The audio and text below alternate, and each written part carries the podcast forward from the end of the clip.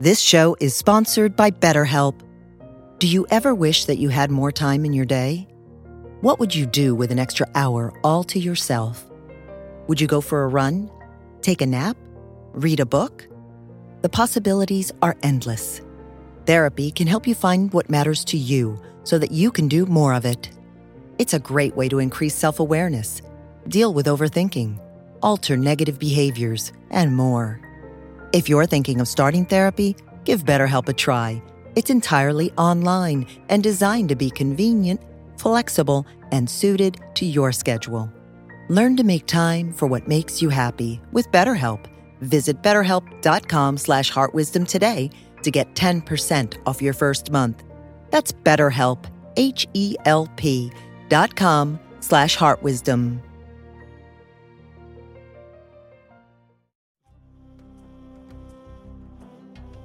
It's to be present enough, to be aware enough to start to hear those voices, to be aware of what's going on and see which one you follow.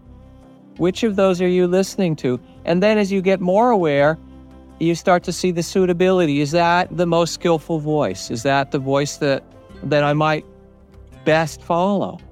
But you can't know that until you become aware of what you are feeling and what's going on.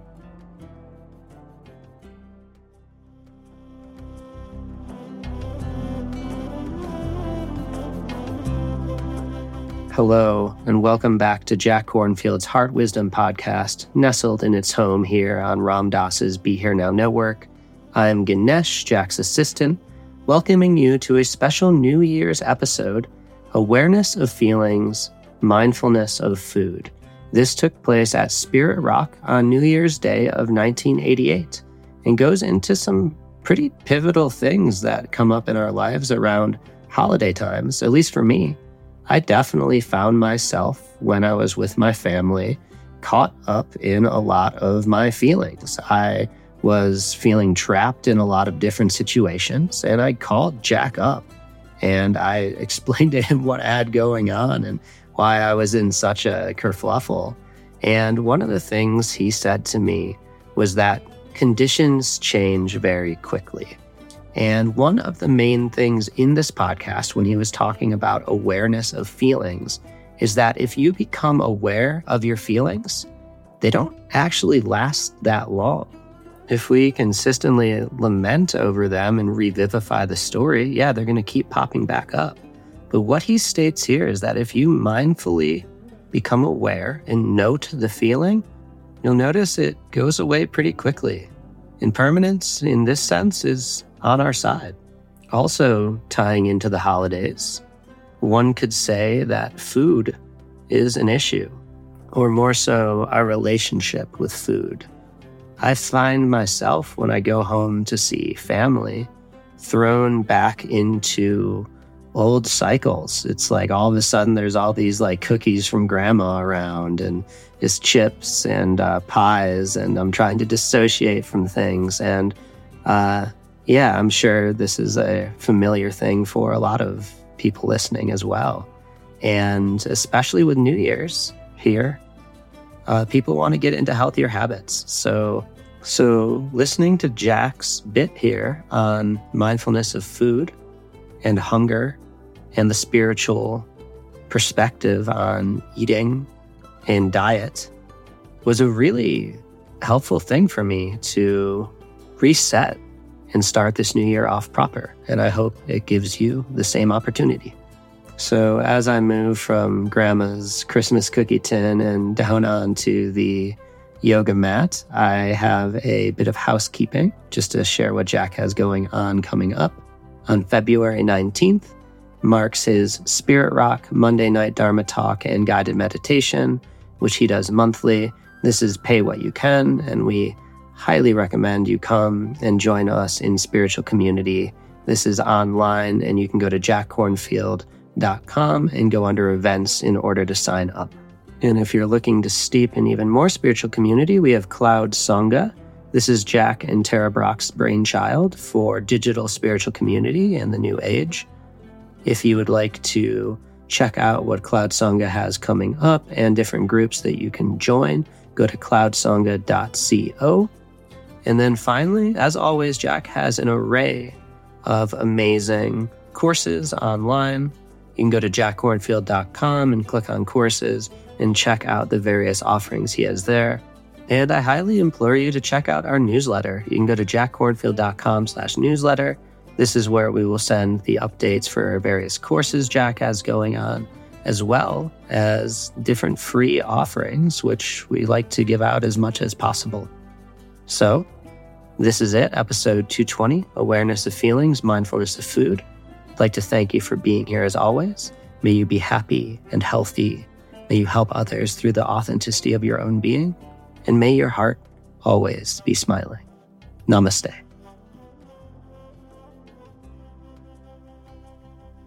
So, again, this evening, I would like to continue to talk about meditation practice. The last couple of weeks, the topic has been several of the states which can arise spontaneously or be cultivated in practice through attention and care uh, with one's mind and one's heart, loving kindness and compassion and sympathetic joy. Just talking about how we can learn about those states and equanimity. This week, I want to shift more to talking directly about the practice of awareness and paying attention rather than the cultivation of states, the understanding of the states of heart and mind. Do you know the poetry of T.S. Eliot, probably his most well known lines from the last portion of his quartets, where he says, We shall not cease from exploration, and the end of all our exploring will be to arrive where we started and know the place for the first time. Most everyone has heard those lines. And it goes on, and it's a wonderful poem. And, and a series of poems and worth rereading. In a way, the practice of mindfulness or awareness in sitting practice or in our daily life is just that straightforward and simple. It's to come back to where we are, to, to live in the reality of the present and to know what is here sometimes for the first time.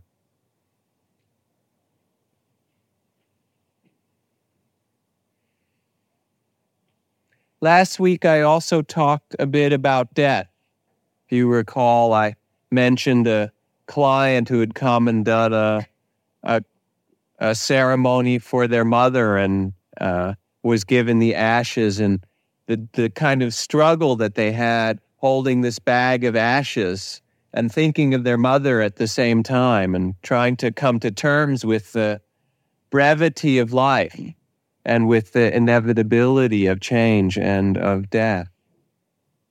When we remember that things change, when we can see it in front of us from a moment to another moment to a day, it affects deeply the way that we live. If we know that things are really fleeting, it brings a quality or a care to, to our attention to know where we are because we realize that this may be the only time. Fact, it is the only time that we'll be in this day, in this moment, in this circumstance. So one tends to live less automatically if we remember the fact of change and of impermanence and of death. Now, there's a particular quality in the teachings of the Buddha that's often linked with mindfulness or awareness as one phrase. The word in Sanskrit or Pali for awareness is sati, and the word that goes with it is sampajanya. It's often said sati sampajanya. And the word sampajanya is translated as clear comprehension or clear seeing. And it has several meanings. And the reason that it's linked with attention, you'll, you'll understand as I speak of it. It means to be aware of what's here and to see it for what it is, to see the context within which this moment is happening. That context or clear comprehension has, has three different aspects. The first is the ethical context, or to put it another way, the integrity with which we are living in this particular moment. Not just to be aware of what's present, but in that awareness, to have a sense of our being and our body and our heart and our actions, and sense whether we are living with integrity. That is, whether we are living what we know, whether we are living and acting what we value. That's the first part of clear comprehension. And there is a strange and wonderful kind of beauty and strength that comes even in difficulty, even in doing terribly hard things, if it is connected with our integrity. Do you know what I mean? Even when things are very difficult, if that quality of clear comprehension that we know this is connected with our deeper values, we can do very, very difficult things, and it's fine. Now, one of the contexts that I'll use to explain it tonight will be the eating meditation.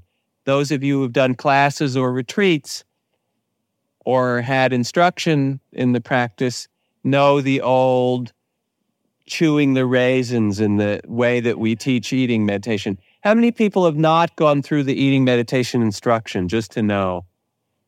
Aha. Uh-huh. They'll have to come to either beginning class. I brought raisins, but I don't think I'll do it tonight. I think I'll do a I'll do a whole thing another night on eating, not just the instructions, but a whole elaboration. But we'll, we'll use it as an example. There's a meditation that we teach as part of every retreat and every series of classes of becoming mindful of eating. And I'll use it as an example tonight in explaining clear comprehension. Now, in an ethical basis, it's not so much how you eat, as, as one of my teachers said, it's not what goes in the mouth that matters so much, but what comes out of it. So it's not getting some food trip, so to say, or some perfection of how one should eat, but rather looking at our actions, as I said, whether they're speaking or relating to other people or our livelihood or whatever part of our life, and listening with our awareness to see if those actions are in line with our integrity. In terms of eating, there might be a few ethical principles for people to not harm other beings so that depending on your sensibility or your sensitivity, it can be arranged. For some people, it means not eating certain kinds of tuna fish because they kill dolphins, or not eating table grapes because there's a strike of uh, farm workers due to the level of pesticide poisoning for hundreds and thousands of people who pick food, but also guess who else? All the people who eat the products that are made with that. So it's not just for us, but in some way a caring for other people, at least to pay attention to that. Or factory farming and the ways that chickens and eggs and all kinds of things are raised often now in this country. And I don't mean to go on a whole elaborate thing about food and say what you should eat or what you shouldn't. My diet is nothing much to speak of. Um, and I, I have probably as many hamburgers as I have anything else, at least at some times. Um, but I don't eat fast food hamburgers much anymore after not only after several stomach aches, but also after reading about uh, rainforests and what ha- and the the cultivation of cattle in Central and South America by cutting down rainforests to provide food. I mean, beef for McDonald's at ten cents a pound lower or whatever. The point of it is that the first aspect of clear seeing and awareness is seeing whether our actions, whether it's eating or speaking or driving or our livelihood or our family work, is in line with our higher values, in line with what, what we really care about, especially when we remember our death and we remember that it's a short dance. In a sense, it's attention to whether our actions are harming other beings or not. And when you become aware of it, it gets much harder to do. We can only do it when we're not really aware of the pain it causes. Now, the second aspect of clear comprehension is called suitability. And that focuses more on attention to oneself rather than attention to whether we're harming others. So, in terms of diet, again, it might be what our body needs, what kind of diet is fitting for us, the, the amount of exercise we get, the climate we live in, taking care with this vehicle or this vessel, if you will, that we are given to live and share and awaken in in our life. So this isn't so much ethicality, but it's it's a sensitivity to our to ourselves and our life.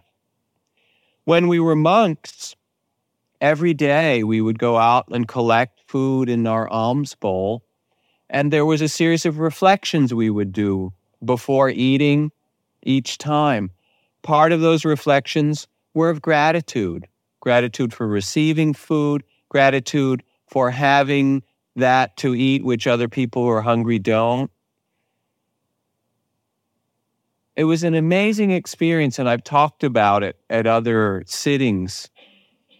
To be able to go out with a bowl in the morning and to be given food in, in a country where it's not really begging because monks and nuns are really deeply revered and people will wait in the villages. Sometimes they'll wait on their knees with their hands together like uh, they were praying and they'll offer the best of the food they have. Um, and it's an extraordinary thing to go barefoot just as the sun is coming up and walk a few miles across rice paddies because most of the monasteries are out in the rural areas and then go to some village. It's it's like turning the clock back two thousand years, um, and walk through a village street barefoot and have people wait and offer you rice or curry or whatever they have, and you learn not to be too picky about your food. Someday it's water chestnuts and and uh, fish curry, and someday it's water buffalo stew because that's what they have, and someday it's beautiful vegetarian cooking and someday it's mostly rice and uh, not much else. And you learn a lot just going through that process. But part of what's wonderful about it is that it puts you in a relationship of, of tremendous gratitude. And part of the reflection, as I said, is, is of gratitude for receiving it. But the other part of the reflection is what is its purpose? Why do we bother asking food of other people or eating. And the reflection that's done is we nourish ourselves in order to give sustenance so that we can grow in wisdom and compassion, so that our heart can be nourished. We nourish the body so that we can then nourish the spirit. In, it, in a sense, it's not living to eat, but eating to live and to live in the deepest sense of living our values. So, clear comprehension, first part is being aware of whether it's harming other people or integrity. The second is being aware of its suitability for ourselves, being aware of the action that we take, whether it's food or speaking or how we drive or what we drive or what we do for work or all kinds of aspects of our life where we live, how we take care of the, the surroundings of our house or our community, how that affects us, and what kind of life that's shaping. Now, the third part of Sampajanya, and the most, uh, the part that's most connected with the silent inner meditation of sitting practice is the comprehension or the seeing of the process of experience. When you become aware in a moment, you're aware of a sound or a sight or certain feelings that arise or a thought. You recognize what's there. That's what awareness means to see what's here. To see it clearly also is to recognize its nature. And if you look at your feelings or your thoughts or your ideas or your opinions or your physical sensations or sounds or whatever experience it is, and you see what it is and observe it for a little while, you also see that it changes.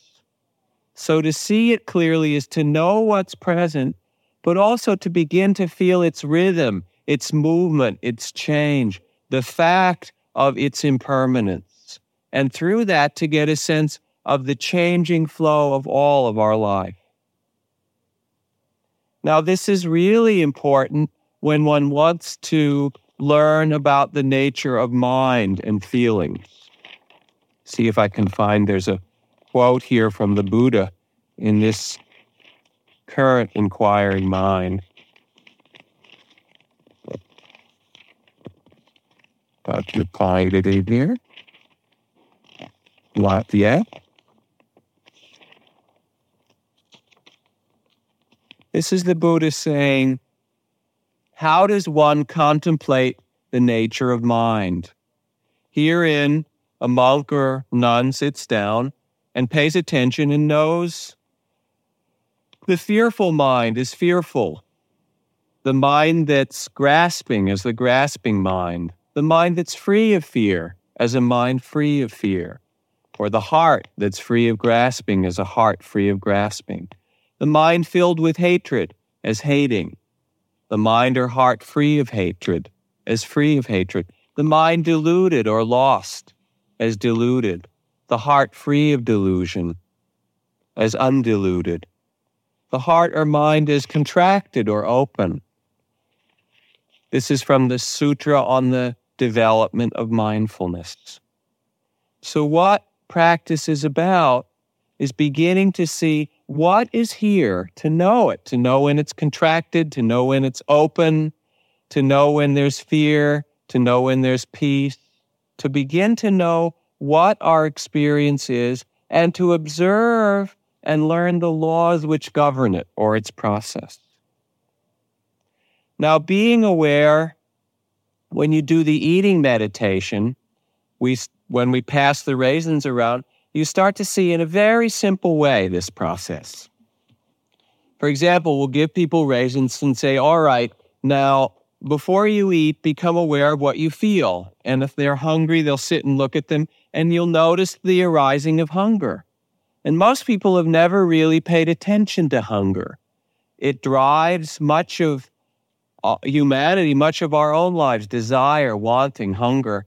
And yet we spend our time trying to fill ourselves or fulfill it, but rarely do we stop and say, What does hunger feel like? What's it like in the belly? What's it like in the body? What's it like as a state of the mind or the heart? So, this first part of eating meditation is just to sit there and not eat at all and see what it's like to become aware of hunger and make some peace with it, come to some understanding of it. Then people start to eat, chew the raisins generally. After just one mouthful, I'll ask for people's comments. And inevitably, someone will raise their hand and say, Those were amazing, those raisins. They were so full of flavor. What did you put in them? You know, we put a little LSD in the raisins or something. It makes them really.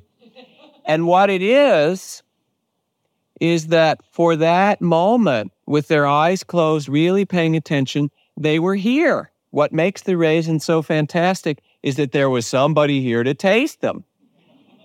And we could go out to one of the hundred or thousand gourmet restaurants of Marin County. You know, now there's cuisine from everywhere Vietnamese Cajun cuisine and northern Greek, Chinese specialty shops and all these amazing things. And you go and you have a wonderful meal and you're busy talking with somebody and thinking about stuff and whatever. In the end, you're still hungry. because you really didn't taste it. So the first part of it is just to be present. Then inevitably what happens is people are doing the eating meditation, they'll chew their raisins or pay attention and there'll be this big burst of flavor. And then if you look yourself if you haven't done it, you'll find this out.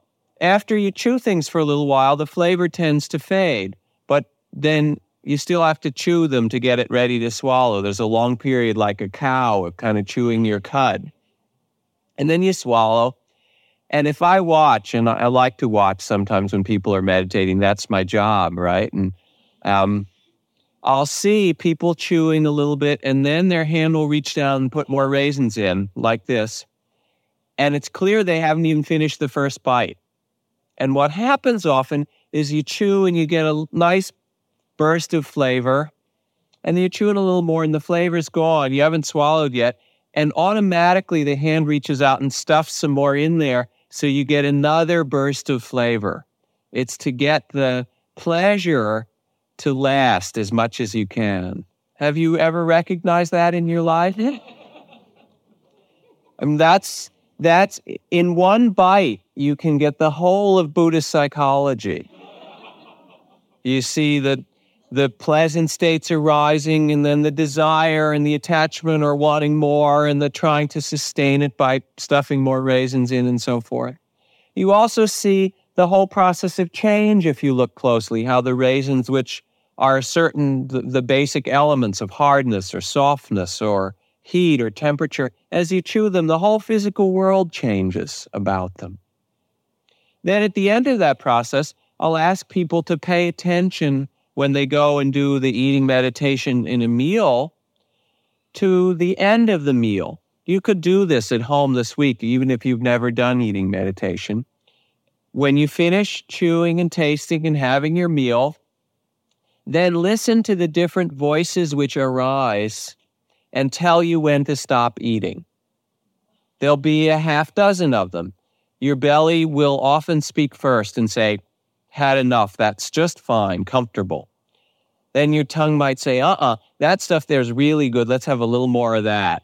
And your eyes will say, yeah, we haven't even tried that over there. And then maybe some voice in your mind will say, um, you shouldn't eat too much, you know.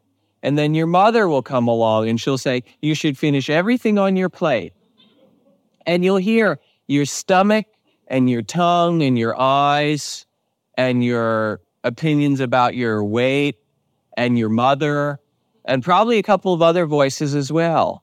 And what becomes important in that practice of awareness is not to say which voice to listen to. You should always follow your mother or your belly or your tongue or whatever. If you follow any of those completely, you'll get in trouble. But rather, it's to be present enough, to be aware enough to start to hear those voices, to be aware of what's going on, and see which one you follow. Which of those are you listening to? And then as you get more aware, you start to see the suitability. Is that the most skillful voice? Is that the voice that, that I might best follow? But you can't know that until you become aware of what you are feeling and what's going on. a lot of the therapy work that I do, my therapy practice involves working with people generally who have a spiritual practice already, but they come in in their areas that their meditation, whether it's Zen or Sufi or Vipassana or whatever, hasn't helped them with so much. And so they, they're looking for some other ways to become aware. And a good part of that therapy practice has to do with becoming aware of their feelings, becoming aware of what's going on and what are those voices inside, whether it's their mother or their stomach or their judgment, judging mind or, or their eyes or some opinion that they've heard and what they feel about things. To become aware of feelings in meditation is really central. And one can do that through the process that we work with in this practice of giving a name or a label to things. You can sit and there arises sadness. You note sad, sad, or there arises happiness and you note happy, happy or peaceful or angry, you begin to recognize the states of the heart and mind. It's the same word in Sanskrit as they arise. And when you do that, it becomes possible to live in a very different way. Now, one thing to say about this, which I've mentioned at many retreats, is that if you become aware of your feelings, they don't last very long. We feel like we're angry for a day, or sad for a week, or happy for a uh, for a month or a certain period, or grieving for a while, as if those feelings lasted that long.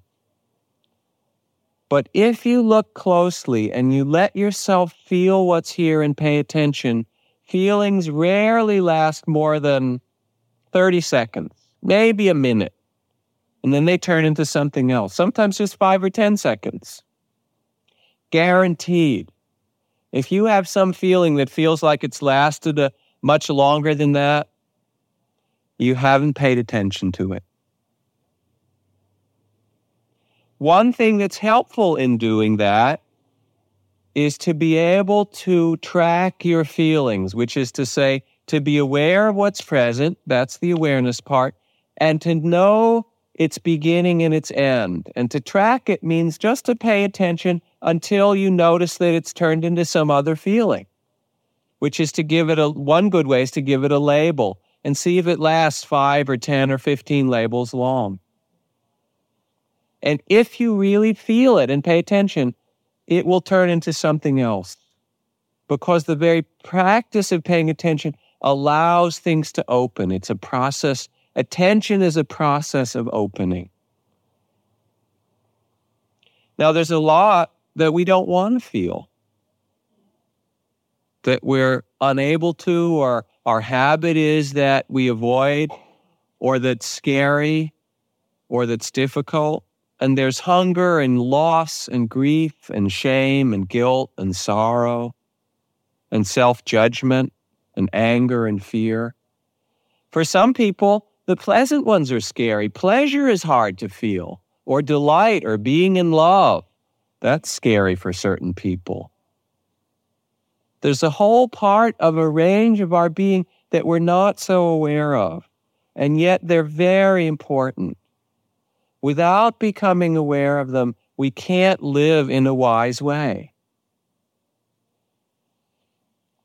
I've been reading it, some of these talks, some excerpts from this book called The Wall, which is letters and offerings and images that were left at the Vietnam Veterans Memorial in Washington.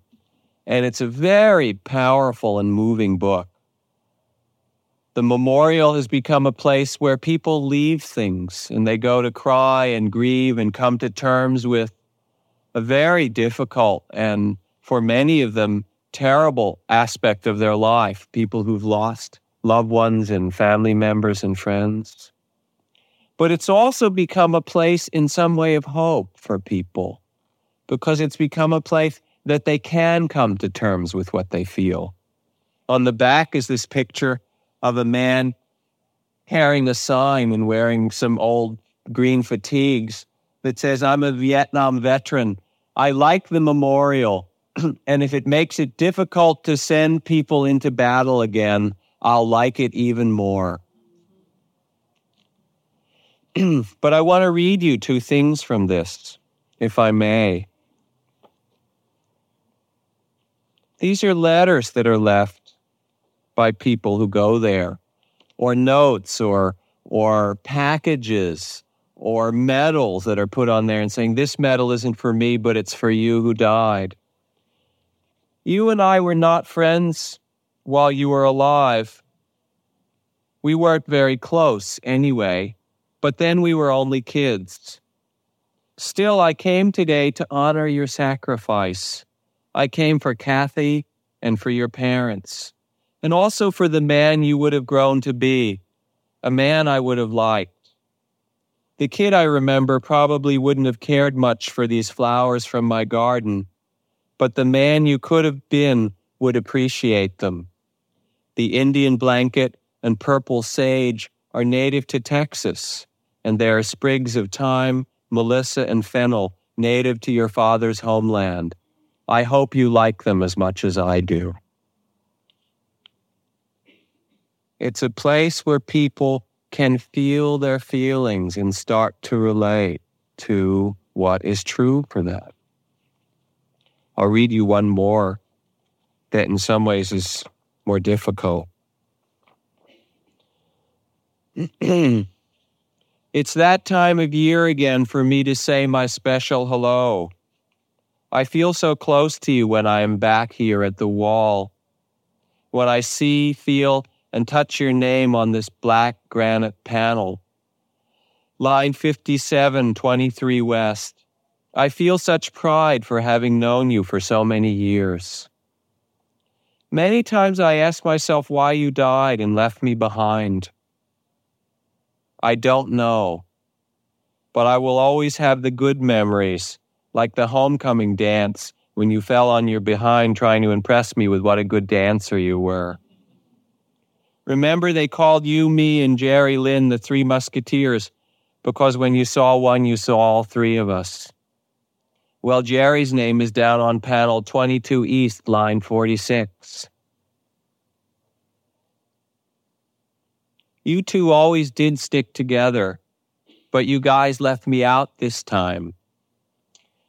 I know you're not lonely in heaven. You have Jerry and 58,476 other brothers and sisters whose names are on the wall with you. Remember till next year. I love you and I miss you.